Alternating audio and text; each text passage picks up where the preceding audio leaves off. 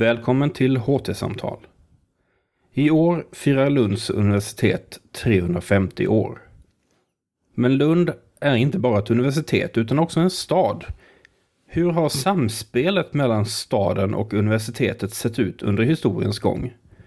Björn Magnusson Stav och Fredrik Tassmeden förklarar. Samtalet som spelades in under bokmässan i Göteborg leds av Katarina Bernersson.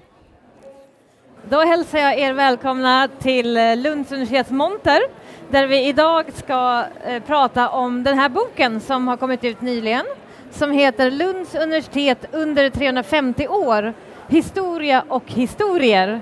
Vilket en undertitel som säger ganska mycket om vad den här boken gör. Alltså det är en historieskrivning men det finns också väldigt många roliga, intressanta historier i den. Och här har jag de två huvudförfattarna med mig på scenen. Det är Björn Magnusson Stav som är arkeolog och lektor i museologi.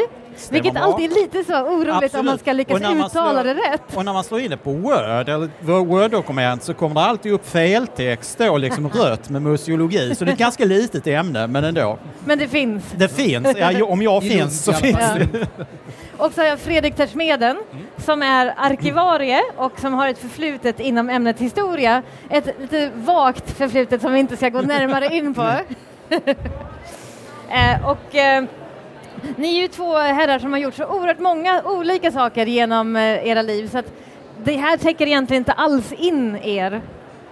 Man skulle kunna sagt helt andra saker. Spexare, poet, museerchef, allt möjligt. Men vi nöjer oss med det så att säga så vi kan gå in på huvudsaken som är den här boken. Och jag vill också säga att vi har redaktören för boken här som står här och försökte just fotografera oss, Petra Franke. Så att idag så är ju temat universitetet och staden, Lund och Lunds universitet. Och Lund är ju väldigt specifikt en liten stad, framförallt så var det en liten stad, men med ett stort universitet. Och många känner säkert igen att Esaias Tegner beskrev Lund på sin tid som en akademisk bondby.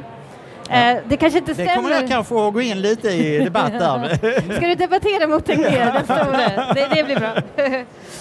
Men det här är ju en stad och ett universitet som har vuxit samman på många sätt, som har påverkat varandra, som kanske också i viss mån har varit antagonistiska mot varandra. Så hur har det här utbytet sett ut mellan universitet och stad eller möjligen region? Nej, egentligen. Det är från början så är det ju definitivt ingen slump att det är Lund som blir en universitetsstad. Sen kan man säga här, det var många ombudet och, som skulle få, när man skulle göra ett nytt universitet på 1600-talet. Det var ju bland annat till och med Göteborg en av aspiranterna här, men sen de fick vänta 300 år. Men som sagt, den som väntar på något gott väntar ju aldrig för länge. Det är ju att Lund var domkyrkostad och det är egentligen att när man brygger domen på 1100-talet och blir ett biskopssäte, centrum för kristenheten, så blir det ju också ett lärdomssäte. Och efter reformationen givetvis så är det ju det att då förlorar ju staden något av sin plats som kyrkocentrum. Men det har ju fortfarande väldigt stora egendomar och inte minst då domkyrkan som gör att det är det som... Och en katedralskola. Och en katedralskola, förmodligen den äldsta katedralskolan i Norden från redan på slutet av 1000-talet. Och sen är när universitetet drar igång, vilket kan vara lite svårt att föreställa sig, så är katedralen är ju föreläsningsrummet. Det är ju där många föreläsningarna, disputationerna äger rum. Mm. Grundplåten från universitetsbiblioteket är ju med böcker man för över från domkyrkan också till exempel, så att det finns en kontinuitet från medeltidens lärdom liksom in i det nya universitetet. Och sen samtidigt så kan man ju säga på samma sätt som att domkyrkan och ärkebiskopens residens utgjorde en stad i staden, så utgjorde ju universitetet det också, att det faktiskt var murar runt omkring universitetsområdet. Alltså, berätta lite mer om det. Jag tror inte alla känner till den historien. När uppkom det här och varför byggde man in universitetet bakom murar? Jag kan ta den. Det har egentligen med botaniken att göra. På 1700-talet blir naturvetenskaperna viktiga och då vill man anlägga botaniska trädgårdar. Och då har man det här problemet att man tar dit exotiska växter och fina och odlar och planterar och har sig på 1740-talet. Men att Lund är just en akademisk bondby. Stadens invånare har kreatur inne i stan. Så man har problem med grisar och annat går in liksom och äter av de botaniska studieväxterna. Så därför får man bygga ett... Det är många som kan känna igen sig i den här berättelsen ja, privat, tror jag. Så att man får hänga in det helt enkelt för djurens skull. Aha. Men sen inser man också att om vi säger att stadens lärpojkar och geseller inte får gå innanför den här muren, så minskar vi slagsmålen mellan dem och studenterna också. För det fanns här liksom ungdomsgängskrig mellan icke-akademiska och akademiska ungdomar. Så att... Som ett exempel då på en typ av motsättning som har funnits mellan stad och universitet också. Och så jag tänker på det här att universitetet faktiskt hade sitt eget rättssystem. Ja, det tror jag också det är många som inte känner till. Och det är oerhört fascinerande tycker jag. Hur länge var det? Ja, det är ju alltså ett bra stycke in på 1800-talet som det här gäller. Och där är ju även det här, det finns ju ett fall där universitetet också har, alltså de har ju rätt att döma till dödsstraff. Och där det är en student som i fyllan och villan har slagit ihjäl en annan student och som då också kommer att halshuggas. Men som sagt... det här med... jag bara fråga, är det någonting som är speciellt för Lund? Eller var det någonting som skedde på olika ställen att man dömde sina egna studenter till döden? Hur unikt var det? Alltså, regelverket var samma för alla de svenska universiteten, så att det är samma för Uppsala och för Åbo så länge det är svenskt och så vidare. Men det mig veteligen bara i Lund som man faktiskt har dömt någon till döden och verkställt domen. Och det var ju inte då från missad tenta eller liksom någonting annat, utan det var ju faktiskt någonting som även utanför murarna nog hade renderat samma straff. Och det är ofta det här liksom att man kan döma folk som man tänker på när man talar akademisk jurisdiktion. Men det var ju en massa vardagsgrejer att universitetet skulle ansvara för skatteuppbörd, mantalsskrivning, bouppteckningar över döda akademiker. Man samsades med staden om att dela på kostnaderna och bemanningen av nattvakt och brandvakt och så, alltså dåtida polisväsende. Man skulle utföra pass för studenter som skulle resa ut ur staden, så att det fanns en massa apparatur där som då universitetet fick göra själv. Ja, om man ville gå på teater i Malmö så var man tvungen att be rektor om lov för att göra detta. Så det beviljades så är det inte riktigt nu.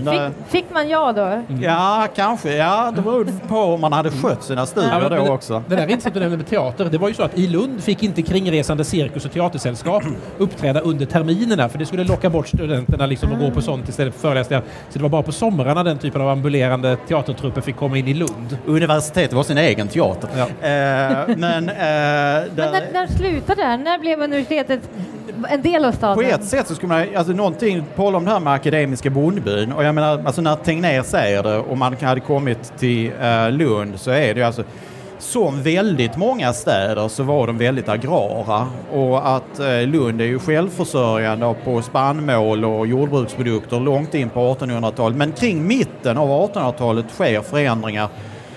Och det är ju bland annat med industrialismen. Man tänker på Lund som en universitetsstad, men under andra halvan av 1800-talet är ju Lund en oerhört viktig industristad. Och det är bland annat då med järnvägen som kommer på 1850-talet. Och på mitten av, alltså precis på 1850-talet, så är det ju också sker en förändring i universitetets struktur. Det är då som universitetet får ett statligt uppdrag att forska. Det som vi idag ofta associerar kanske främst med universitet förutom utbildning då, det är ju forskningen. Men det är alltså att de får ett uppdrag att göra det på 1850-talet. Och ser man på de som kom med järnväg till Lund på slutet av 1800-talet, början, så mötte man sig egentligen av industristaden Lund som växer fram kring järnvägen. Och där är det lite, om man just talar om Lund och stadsbilden, att 100 år efter järnvägen så kommer motorvägen. Och den ligger ett stycke utanför Lund. Som du var. Exakt, precis. Men ser man nu vad som möter en bilist som kommer med bil till Lund, så är det ju Ideon och Max 4 och alla de här andra. Och där är...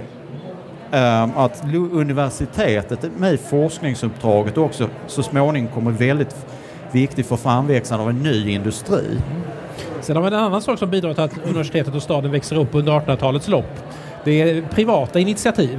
Man är kommunen, så att säga, staden som juridisk enhet och universitetet som juridisk enhet, de är skilda. Men man kan samarbeta akademiker och stadsbor i privata projekt, som till exempel att grunda sparbanker, grunda försäkringsbolag och andra ideella organisationer. Och där är ett antal akademiker, framförallt botanikern Karl August Agardh, han är oerhört drivande att samarbeta med rika borgare och bygga upp sina institutioner. Så när sen den akademiska jurisdiktionen faller 1852, när vi får kommunalt självstyre 1862 och ståndsriksdagen avskaffas 1866, då har man byggt en grund där akademiker och borgare har lärt sig att samarbeta. Och vips, sen när skrankerna faller, ja då går akademikerna brett in, och Agardhs son, som också är botaniker, han blir den första stadsfullmäktigeordföranden i Lund och valkretsen Lunds första riksdagsman och så vidare, så att plötsligt har akademikerna gått in och nästan tagit över, så den kommunala förvaltningen under en period där i slutet på 1800-talet. Och på slutet av 1800-talet är ju då också som universitetet verkligen markerar sig i stadsbilden. Agardh, som du talar om precis här, det är ju också skaparen av botan. Som man kan säga här att Lundabor idag njuter ju väldigt mycket frukter som faktiskt då är kopplade till universitetet, både till utbildning och forskning. Och där är botan är väl många som tycker att fantastiskt trevlig plats att sola på och ha det skönt eller rasta hunden. Men det är faktiskt en forskningsanläggning. Och där ska man inte glömma lasarettet. Utan, så fram till mitten av 1700-talet så finns det ett enda rikssjukhus, ett rikslasarett i Sverige, Serafimelasarettet i Stockholm. Men genom att Medicinska fakulteten i Lund ligger på och vill ha praktikfall för medicinstudenterna att studera, så får man till ett eget lasarett, och det kommer ju inte bara universitetet utan staden Lund och hela Skåne till godo. Första patienten som läggs in, det är inte en lundabo, inte en akademiker, det är en dräng från någonstans utifrån skånska landsbygden som blir inlagd där. Man får ett eget lasarett. Ja, och det är också en del av den kliniska forskningen som är viktig för medicinen. Så hur mycket har stadsbilden påverkats? Du pratar om botan, du pratar om Ideon. Det är saker som inte hade funnits utan universitetet. Finns det fler exempel? Jajamensan. Jag har en hel och massor av den i den här boken. Men där är till exempel universitetshuset, som ju också är en ikonbyggnad för Lund då, med Helgo Zettervalsson. Och den öppnas på 1880-talet. Och idag tänker vi kanske mest på att det är där de är så viktig för akademiska ceremonier och att rektorn har sitt kontor där och administrativt centrum. Men på slutet av 1800-talet så var det faktiskt också universitetshuset alltså nästan som ett kulturhus. Där fanns 3 stycken museer i det här, bland annat då också första skånska konstmuseet, Skånska konstmuseum. Sen föreläsningarna som ägde rum där, de var ju också öppna för allmänheten. Aha, och så det är ingen ny företeelse att man vill nå ut? Nej, absolut inte. Och där är ju också det här när man tänker på att de första kvinnliga studenterna skrevs in också på slutet av 1800-talet. Men redan innan så var det ju också att i vissa föreläsningar, det är en Pavel Niklasson som har skrivit om detta bland annat, men att när det var intressanta föreläsningar så kom det ju också många kvinnor som bodde i Lund och lyssnade på de här föreläsningarna. Som skuggstudenter kan man säga. Just det. Ja, skuggstudenter, och det är också de som kanske lite har försvunnit i historien också. Ja. Och talar vi kulturhus, då måste man ju nämna Akademiska föreningen, den studentorganisationens hus mittemot. För där är det ju långt in i 1900-talet är det ju Lunds enda lokal för permanent musik- och teaterscen och möjligheter. Alltså dit kommer ju turnerande musiker, skådespelare och annat och uppträder inte bara för studenter utan för hela staden Lund. Och sen har vi ju studenternas skapelse karnevalen.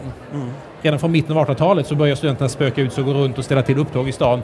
Och idag har ju varenda småhåla i Sverige har sin egen festival. Men på 1800-talet är det ju Lund och Uppsala som har det, och det är studenterna som står för det. Det är liksom där man kan få den typen av stor publik utomhus-happening regelbundet tack vare att studenterna bjussar på det. Och här finns ju också, just med koppling till studenter och forskning, och så är det att ett lite originellt element i Lunds stadsbild är ju faktiskt att man i centrala stadskärnan har ett ganska stort friluftsmuseum. Kulturen. Och kulturen är ju förvisso inte en del av universitetet, men när det här skapades så var det skapades av studenter som just var i studentföreningen, och att de började samla de här för bland annat allmogeföremål. Det var att de skulle ha rekvisita till studentteater, och där liksom föll alltså det här intresset för kulturarv. Och besöker man kulturen som plats så ser man ju också att egentligen den väldigt tydligt scenograferade arkitektur och platsbildningar i... Men nu så börjar våran tid rinna ut lite grann, och jag vill bara säga att det är fascinerande, för vi valde till det här samtalet så valde vi en så liten del av allt man kan berätta om universitetet, nämligen det här med platsen och utbytet.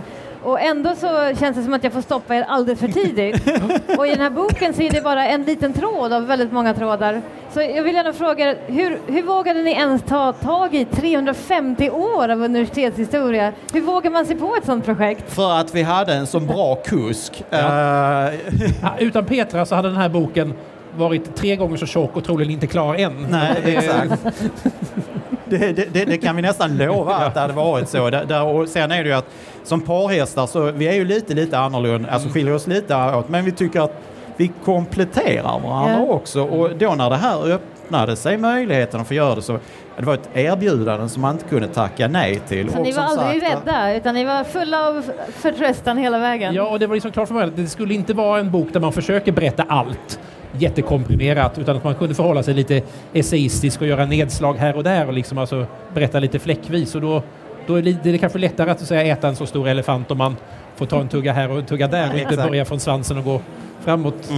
Och det där är ju som sagt det som har varit det allra svåraste med den här boken, det är ju att alltså precis alla älsklingar som vi har dödat, vi har varit i knäna i blodet av våra älsklingar. Vi ser, det kommer en sån director's cut med extra material. Det är för att det här med undertiteln som jag kommenterade innan med historia och historier, en av de sakerna jag tycker är så fantastiskt med den här boken, det är hur många anekdoter ni berättar, men de är hela tiden meningsfulla för helheten och inte små separata anekdoter. Utan de säger någonting om historien. Ja. Och här är ju till exempel när det gäller stadsbilden Margot Kristensson, som är kanske en person som inte många känner till idag, men som var den som var initiativtagare till den första tennishallen och Gärdahallen, som ju väldigt många lundabor använder sig idag, även de som inte är akademiker. Nej, men det här är ju lite grann det som man kallar för mikrohistoria idag, att vi använder det som en metod, kan man säga. Vilket är en skarp kontrast till den boken som kom när universitetet fyllde 300, som var mycket mer statistik och hård data och mycket tabeller om studenternas sociala bakgrund och så här, som ganska opersonlig historieskrivning, om än väldigt gedigen. Ja, det är som en helt annan värld på 50 år får man säga, hur man presenterar universitetet. Nu måste jag tyvärr avsluta det här. Det känns som vi hade kunnat hålla på i timmar. Men vår tid börjar rinna ut. Så jag vill tacka er jättemycket för att ni kom hit. Och boken heter alltså Lunds universitet under 350 år. Och det går att köpa den här i montern. Och man kan också få den signerad av båda huvudförfattarna om man vill. Så det är arkivbeständig. Just det, arkivarien har en arkivbeständig penna. Det är bra. Men tack så mycket för att ni kom hit, Björn och Fredrik. Tack.